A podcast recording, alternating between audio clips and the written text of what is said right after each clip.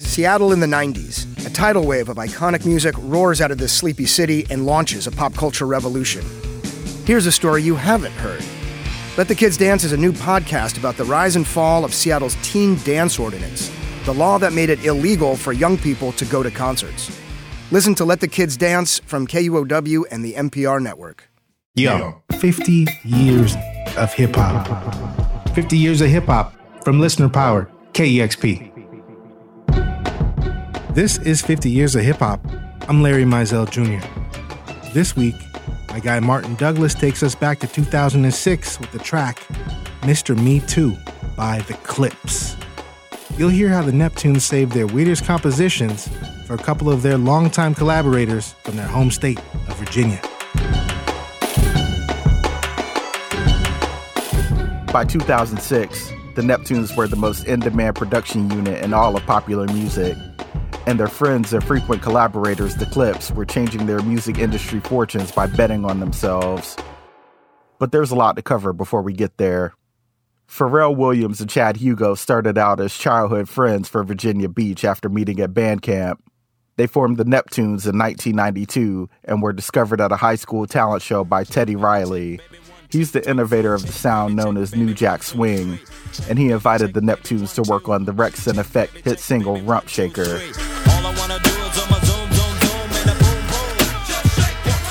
Around the same time, Williams became acquaintances with two brothers who were also from Virginia Beach.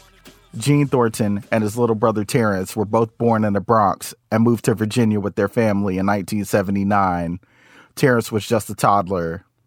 After striking up a friendship with Williams, they dabbled in the streets a little. Eventually, Gene enlisted in the United States Army. Terrence, who came to rap later than his older brother, signed up for the cocaine trade in full while Gene was away.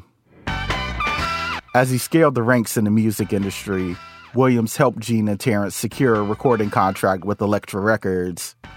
Gene and Terrence were then known individually as Malice and Pusha T, and collectively known as the Clipse. Hollow point round me, dump me off the side of a bridge and drown me. Spare my family the details on how they found me. Vigil by candlelight and gather round me. Sales lagged on their first single, The Funeral, so they were dropped from Elektra. This wouldn't be the last time Pusha and Malice experienced the hard hand of major label politics. Meanwhile, Pharrell Williams and Chad Hugo were beginning to make major waves as the Neptunes. Even though they received a big time placement on Bad Boy record star Mase's full length debut album Harlem World. You got, you know, the haters. They want to be tough guys all of a sudden. It was an early single from a Queens rapper that really put Neptunes on the map. Super Thug by Noreaga. Hey yo, we light a candle, run laps around the English Channel. Neptunes, I got a cocker spaniel. We on the run now, you know it ain't no fun now. And where I go, yo, niggas can't even come now. From there, the Neptunes exploded, producing hits for rap stars Ol' Dirty Bastard, Jay Z, and Nelly. I said.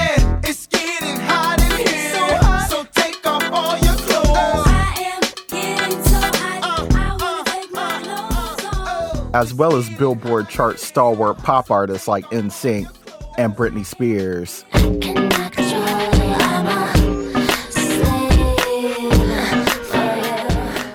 Williams and Hugo established their own label called Star Trak.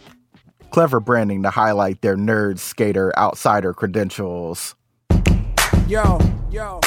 Their friends from back home became the first artists signed to Star Trak, in 2002, the first single from Clipse' Star Trak debut would serve as a calling card for both the rap duo and their corresponding production duo, extending to the present day. Come on. From ghetto to ghetto, the backyard to yard, I sell it whip one whip and soft to hard. I'm the neighborhood pusher. Call me subwoofer, cause I pump bass like that, Jack. Grindin' was an instant favorite in radio freestyles, rap ciphers, and teenagers freestyling in the school cafeteria as a classmate hammered out a beat on the table. Only big boys keep deuces on a ride. Gucci Chuck Taylor with the dragon on the side. Grindin' came out on the Clipse's debut album, Lord Willin', which sold 500,000 copies in the matter of a single month. It also helps that the album includes the Neptunes' most adventurous beats, and Pusha T and Malice put fastidious detail into their accounts of dealing drugs in Virginia and beyond. Let that explain me and how I got involved. Youngins hustling in the creek, me, John, John, and Jamal. Age 15, walking through the hallway, played the new Jordans, first ones on the scene. See, I could afford them, living out a dream. Hustler on the rise, laces untied. Clipse began recording the follow up to Lord Willin' in 2003, only to find themselves on the receiving end of more label woes. Up to that point, Star Trak had been distributed by Arista Records. After a merger between Sony and BMG, most of the acts on Arista were then subsumed into Jive Records. Right at the same time as Star Trak signed a new distribution deal with Interscope, the Clipse were forced to stay on Jive. Uh-huh, sh- The Neptunes continued capitalizing on their creative and commercial momentum, striking a partnership with former No Doubt singer Gwen Stefani girl, ain't no holler back girl. and signing Houston's Slim Thug and Los Angeles rap legend Snoop Dogg on the Star Trak. Drop it like it's hot. Drop it like it's hot. Not to mention starting the band NERD.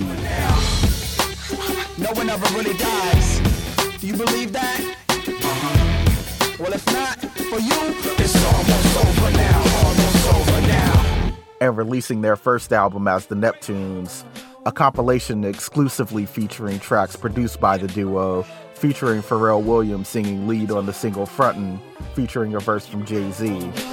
Every time your name was brought up, I would act all nonchalant in front of an audience like you was just another shorty. I put the naughty on, but uh, truth be told, you threw me for a loop. This whole Williams later told Clash Music he originally wrote the song for Prince. At this point, the Neptunes were topping charts and winning Grammys for their work on former NSYNC member Justin Timberlake's solo debut Justified.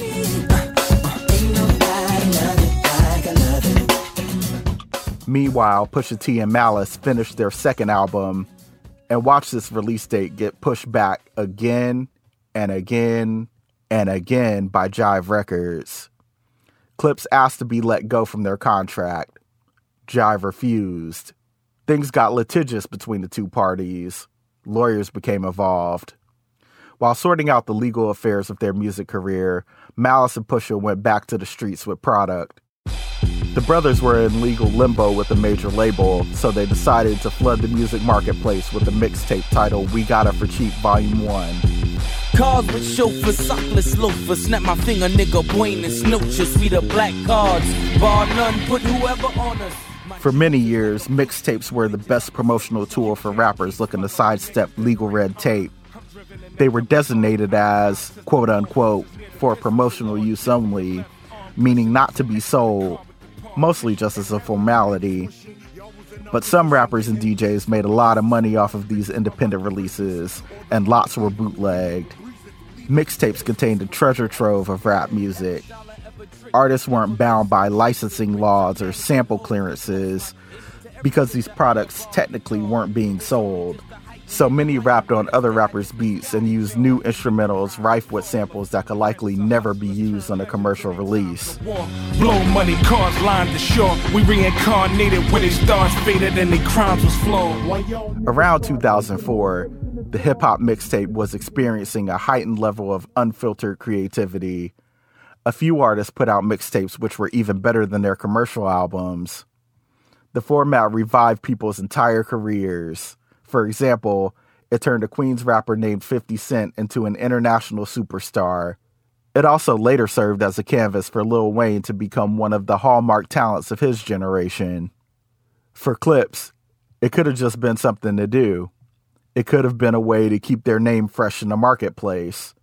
It could have been a way for them to stay creative as their wildly anticipated second album languished on the shelf. It could have been all of those things, as they brought along Ab Liva and Sandman along with them and christened the four man group the Re Up Gang. Regardless of the reasoning behind it, We Got It for Cheap Volume 1 sees the new level of notoriety in rap music. Turn wheel in the to win into the wheel that the driver's in. Speed cracker, pink neck like lobster skin. Open the door, the R E U P emerges, the Royal Four. Remember, the Clipse were still in their contract dispute with Jive Records. Still, they moved forward with the Re Up Gang, dropping We Got It for Cheap Volume 2 the next year in 2005. In the estimation of many critics and fans, We Got It for Cheap Volume 2 was an even more defined artistic statement than its predecessor. Quite frankly, I don't understand these claims. You ain't know I was Pusha, aka Brick James. You can't touch this. Ain't on the feds list of names, and I hibernated immediate when Pusha hit fame. I'm cold blooded. Then, at long last, the Clipse settled terms of agreement with Jive. They were given their own imprint, Re Up Records, and a release date for their long, long awaited sophomore album, Hell Hath No Fury. Two weeks after their new contract was announced, the Clipse released the first single for the album, Mr. Me Too.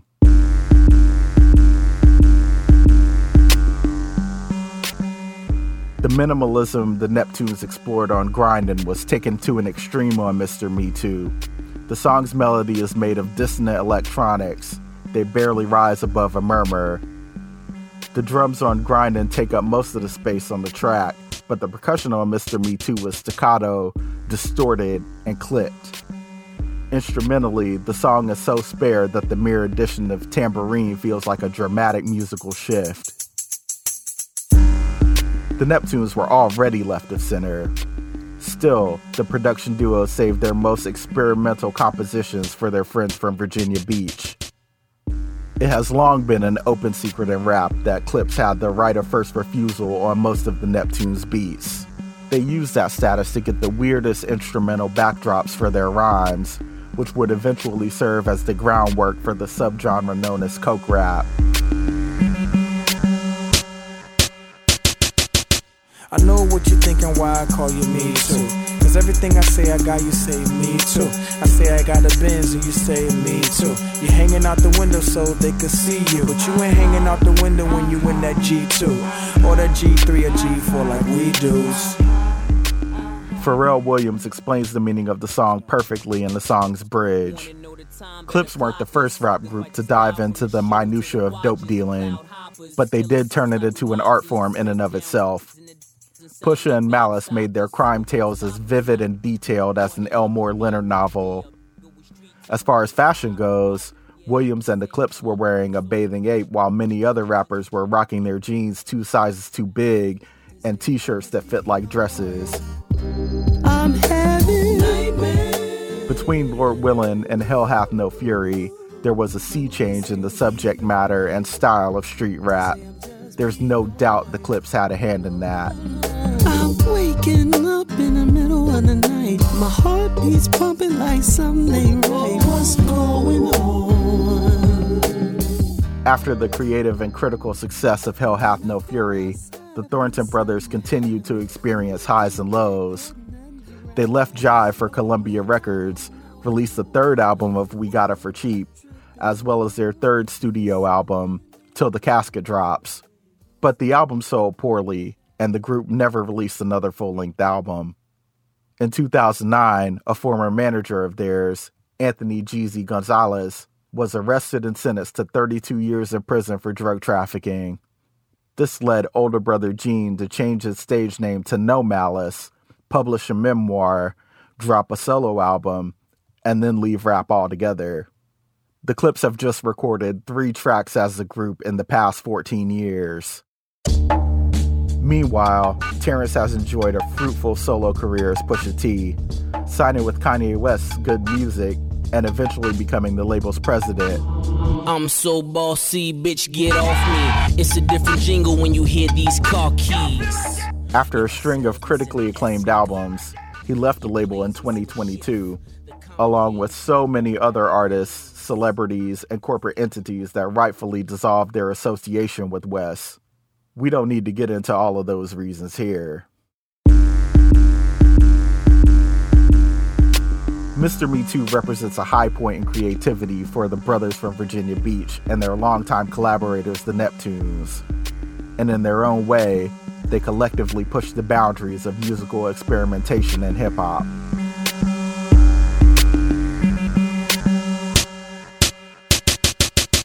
This piece was written by Martin Douglas, audio produced by Roddy Nikpour. Next week, we're going to be taking a little breather for our spring fundraising drive. We are listener powered after all. All the storytelling on this podcast, is part of a larger community of music lovers connected through this little public radio station in Seattle, Washington, KEXP. Your donation is what brings all these stories to life. So we'll ask you now and again next week. Chip in with a one time donation if you can of $5, $10, whatever makes sense to you. Hey, you can become a monthly donor and we'll thank you with a t shirt, hat, or some other swag at your choice. At the end of the day, though, it's not about the stuff or the thank you gifts. It's about the music and the stories behind it and the feeling you get knowing that you power all of it. So if you're in a financial position to do so and you're so moved, head on over to kexp.org slash 50 hip hop. From all of us on the 50 Years of Hip Hop team, thank you so much. See you back here March 22nd when we take you back to the year 2000. I'm Larry Mizell Jr., and this is 50 Years of Hip Hop, a listener powered production from KEXP, where the music matters.